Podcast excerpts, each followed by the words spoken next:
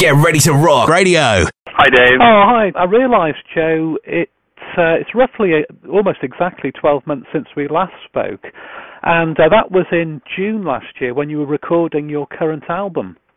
That's right. We were in Santorini. Yes, and I was very jealous actually, but it was obviously not really. It was a working thing for you, wasn't it? Uh, We did a lot of hard work. Yeah, it was like it was a it was a five week vacation for some, and it was a, a lot of work for others, and some of them kind of split the difference. you remember it was a bad line there because you're on an island. oh Um, yeah, we, we were lucky we had electricity. yeah. I mean, quite, but but quite a marvelous place to record. I would have thought, really. It was a great experience. I mean, like we had like, you know, I mean, again, it was in some cases it was paradise, and then in some cases it was it was a sobering um place to be because you have no very little phone, you know, very little internet if you had it, and sometimes the power was in and out. But um it was it was great because it it, it gave the album a focus that, Yeah. that it didn't have, you know. Now, when we spoke, I mean, that was round about um, towards the end of June. Were you mid in the middle of recording, or were you towards the end at that stage? I was actually about done writing, and we were about to start recording. Ah, so it was quite a sort of crucial, you know, really quite a focused time for you, wasn't it? Then, really. Yeah. Yeah. Now, Joe, um, the album's been out for a couple of months now, and you've you've got the benefit of hindsight, distance from the recording. You know, you're not right on top of it. You've got some a degree of objectivity, and of course, you've had the feedback from the reviews in the in the press. I mean, how do you feel Yeah. about the album now that it's it's been out for a while? Um, know, I very rarely listen to albums that I make after they're done. Um, I look at the record or the records are snapshots of of a place and time. In this case, it was in June of 2009. You know, and um, I think the the the record's been reviewed very favorably over the course of the last four or five months, and you know the the fan reaction's been really good to it. And quite frankly, that's the only thing I really care about. Yes. And so to me, I think you know that particular record was a different record than John Henry, and it was a different record than Sloe Gin and everything else. And that's the whole. That's the only thing I really wanted to accomplish was the fact that you don't repeat yourself, and you keep challenging not only yourself but the listener, you know, with stuff that makes sense. Um, so yeah, I'm, I'm like very happy with the record, and I, I'm very proud of that one. I think uh, it's also Anton Fig's favorite one that we've done, so All right. that means anything. now, um, of course, uh, one of the um, the features of this uh, album is you were working with. I assume they were local musicians, but there's a couple of um, great tracks. In fact, one of our favourites is Quarryman's Lament, where, where you've mixed that folky element with your playing. Now, is that something you might do again in the future? You know, I, I think I think you know we absolutely will. Will will it be Greek musicians? Probably not, because we've we've done that. Before. But I think every time you add like you know different elements of worldly music to some tracks, I think it gives it a real nice you know depth and dimension to it. Um, I also think that it, it, it does boil down to just the song, and it has to make sense. You can't just put a whole bunch of you know you know xylophones and flutes and you know you know tablas on a on a song that has no call for it, and then you know yeah call it world music. It, it's it's not. You know, No. so it, it, as long as it suits the song and it makes sense in the grand scheme of things, I'm totally into it. Get ready to rock radio. Music you want to hear. Now, um, we mentioned, of course, when we spoke last year that it was something of um, a landmark year for you. With um, again, almost 12 months to the day, we had uh, the Albert Hall gig. Um, now, this year you've had the Breakthrough Artist Award in, in the Classic Rock magazine. Uh, you're, you're touring constantly now. You've had the new album out. Um, Yeah. I mean, you're like f- for my generation, really, and uh, you know, you can probably gather I'm in in the fifties now. Uh, you're like one of the modern superstars of guitar. having, thanks. yeah, well, well, you are. I mean, and I think people are recognising that, even if they were perhaps slow to pick up on that, you know, over the years. And I'm just fascinated to know how you regard this, what you might call a breakthrough, because I mean, I think it's more difficult these days than it perhaps even was five or mm. six years ago. You know, it, it's incredible to see where you know from where you've come, and I was just wondering if you could go back to the early days of your career, and what was your objective? Because I know you started playing the guitar, if you like, publicly at quite an early age. I mean, you were playing in your in your early teens, weren't you? Yeah, I mean, we, we've we've the, the interesting thing about my career path is everything has happened for a reason. It's been like the ultimate tortoise and the hare, you know, kind of analogy. It has been one of those things where we slowly, just record after record, show after show, and we've kind of slowly built it up. And it, you know, there wasn't that one moment where I went from obscurity to, to, you know, worldwide fame. And I think for me, it's like we've always tried to make music for the right reasons, just stuff we like, unapologetically, and hopefully people will will will you know come out to the gigs. And I think it's been that kind of approach that's really helped us. You know, um, there's a lot of great guitar players out there now. I mean, there's there's there's tons of them, and they're getting younger and younger.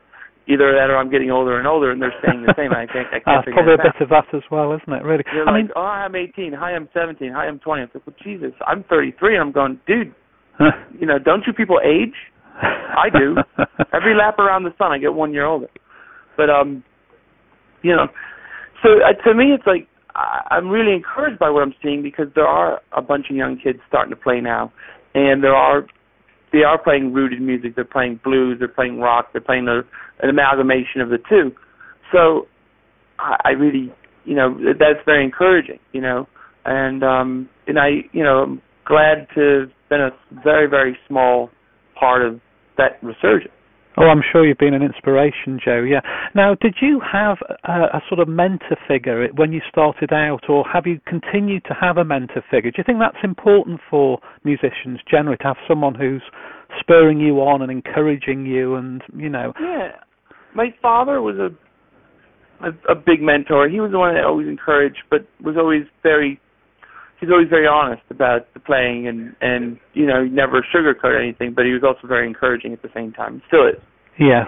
Um bb king i've kind of modeled my whole career after. Oh. you know going here's a guy been at the top of his game for 60 years. You know is able to go out and play big venues. Arguably are they the massive stadiums? No but he always kept it in a he always played it conservatively and always and, and always filled the rooms that he played and made a has made a very good living just doing that, playing to his core fan base, and then watching that fan base pass it down to the second generation, and then watching that fan base pass it down to a third generation. So in his shows, you you see mom and dad, grandma and grandpa, you know, son and daughter. It's amazing, you know? isn't it? Yeah. And it's an amazing, it's amazing, it's an amazing sight to see and his music has touched each generation in a different way, but he's put in the work and he's reaping the benefits to it. Career that I'd like to have. Oh yeah, and it must have been great uh, featuring him on the current album as well on the track Nightlife. Yeah, I mean, 20 Yeah. years I've known the man, and I've never asked him for anything. I, you know, after Mr. Clapton showed up at the Albert Hall, I was kind of on a roll, and I had a bit of a bit of a confidence boost, you know, a B12 shot of confidence.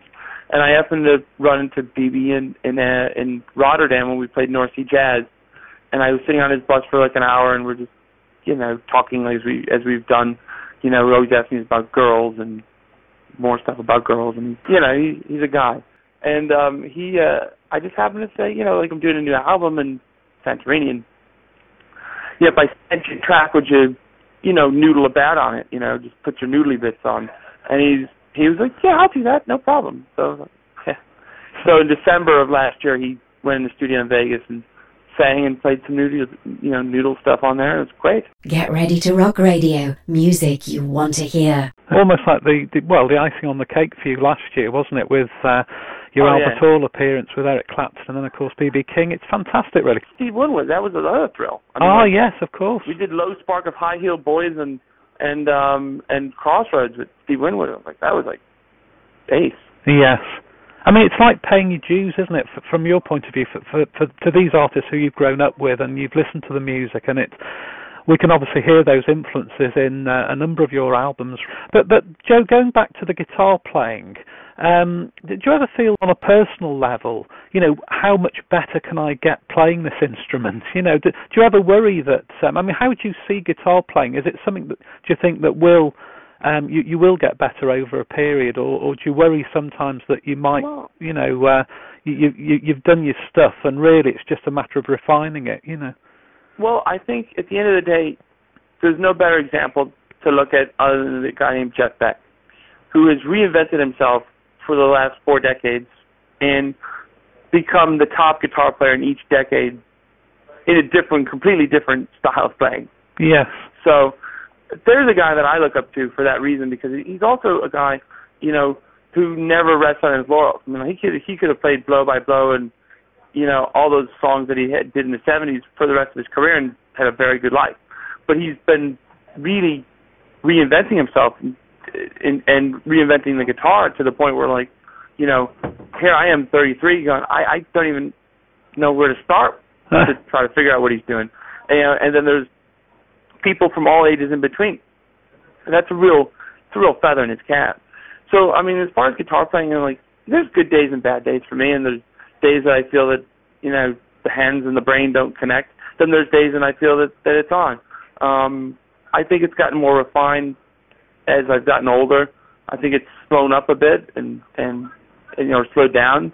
And uh, you know, to me, it's uh, you know that's I'm I'm I'm happy with that. You know.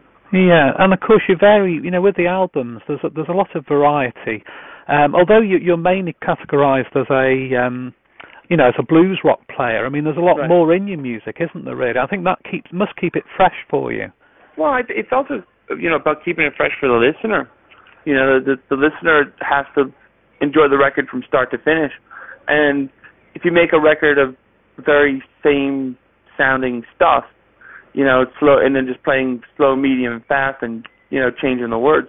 Um, I think people tend to listen to your record once and throw it away. Programmed by enthusiasts, not accountants. This is Get Ready to Rock Radio.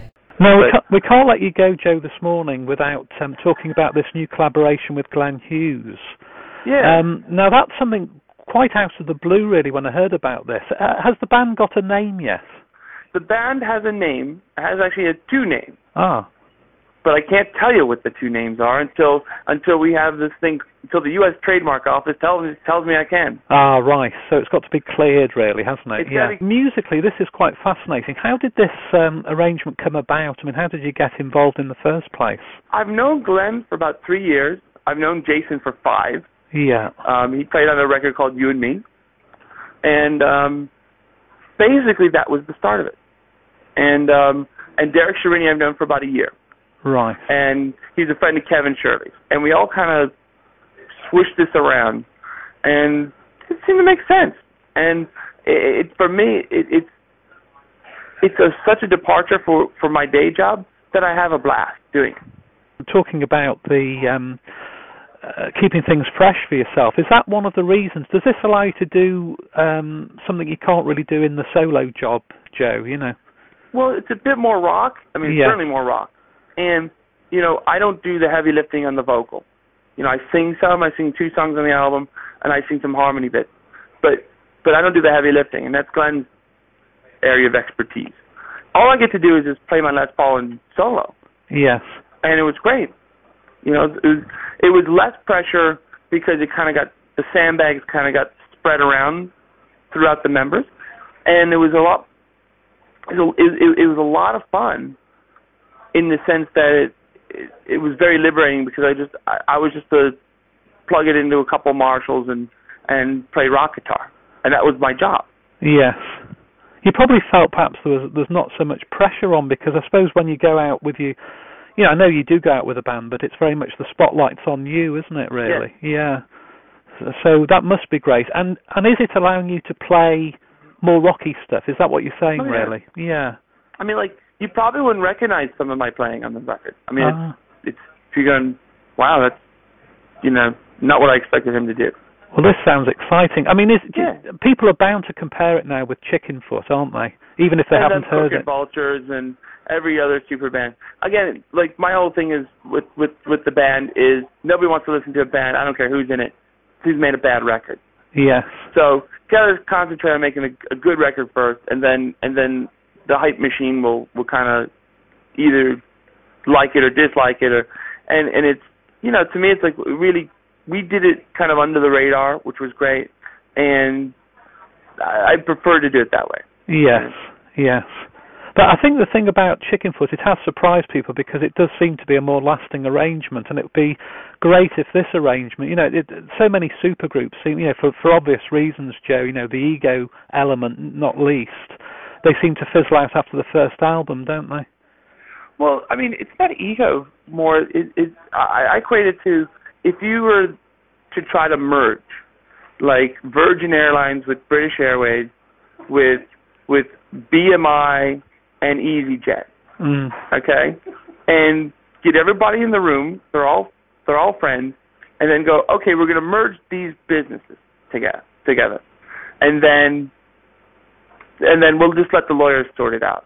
Don't you think it would be like massively diffi- difficult? And, Yes, uh, yes. and that's inherently what the problem is with the supergroup.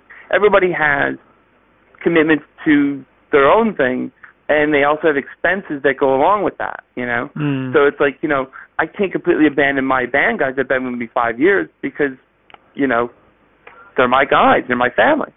So you know I have to keep playing on my own to support not only them but myself.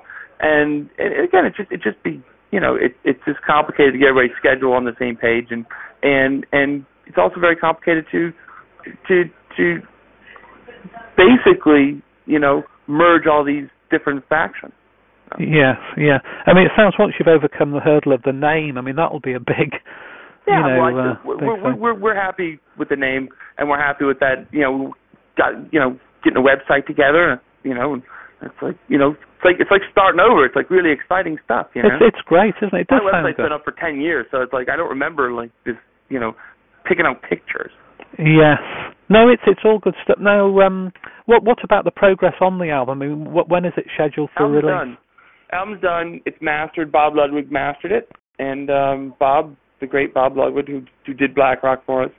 Yeah, it it's done, and it came out great. Not a bonus track because we used all the tracks we had. And is it all original material? All original except for Medusa. I will let you know that we do Medusa from Trapeze, Ah, right. which is my favorite song, and I got to play Mel Galley's guitar. The original guitar I played Medusa, I played it on the on the remake. Oh, How that, cool is that? well, that's great, isn't it?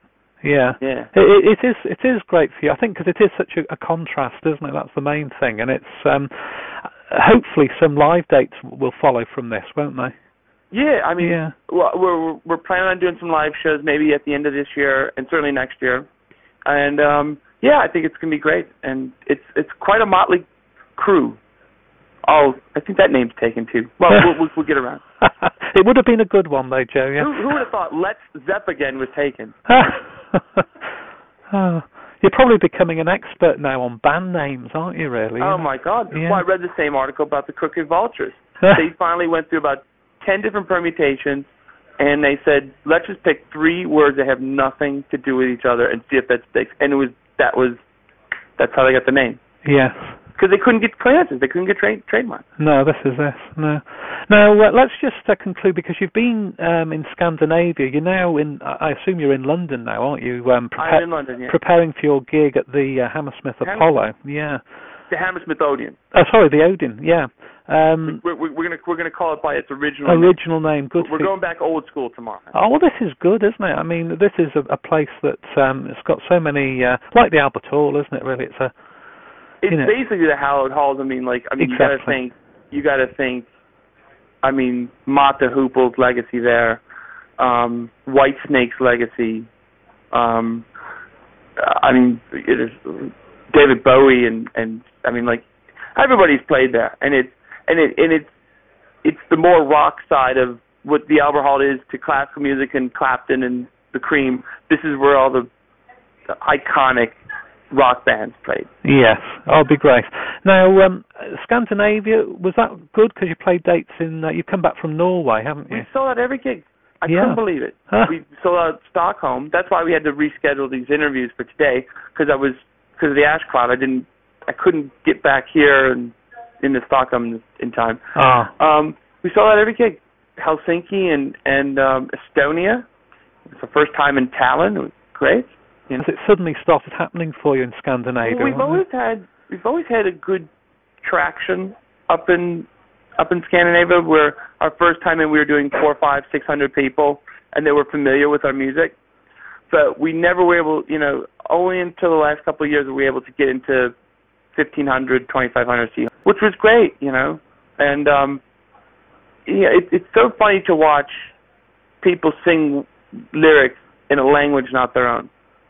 Really touching because they they they're singing this melody in the song and these lyrics, and you know they're they you know kind of you know they don't speak the language. Now uh, you're going to um, uh, you're continuing from uh, your dates in the UK. It's only a, a, short tour really, and then you're going to Europe, and of course you're playing um, the Montreux Jazz Festival, aren't you, in July? We play Montreux, and and then we're and back here for High Voltage. For High Voltage, that's right. So you've and, got um, busy summer yeah. ahead, yeah. Well, you know, this is mostly uh, we're doing more festivals, and we're doing three shows as support in France for ZZ Top, and I'm like so looking forward to that. The only thing I can't play is my version of Just Got Paid. so yeah, it, the the summertime is mixed. It's like some headline and some festivals, and so it's fun. Oh, it's good. Well, look, Joe, thanks for talking to us today, and uh, we're on the eve actually of your London dates um, at the Hammersmith Odeon, and uh, yeah, we'll, we'll uh, look forward to talking to you again and catching up perhaps um, as the the the band project progresses. I mean, I'm sure there'll be yeah. a lot of uh, interest in that, but it shouldn't deflect from your own solo thing because obviously we've been so impressed with um, with with the current album, and I'm sure you'll be promoting that in the coming months yeah, as well. And, I, and I, I think people really enjoy it, the band thing as well. They're not mutually exclusive. Look, Joe, all the best for these dates in the UK and um, in the coming months, and hope hope to catch up with you again soon. Cheers, man.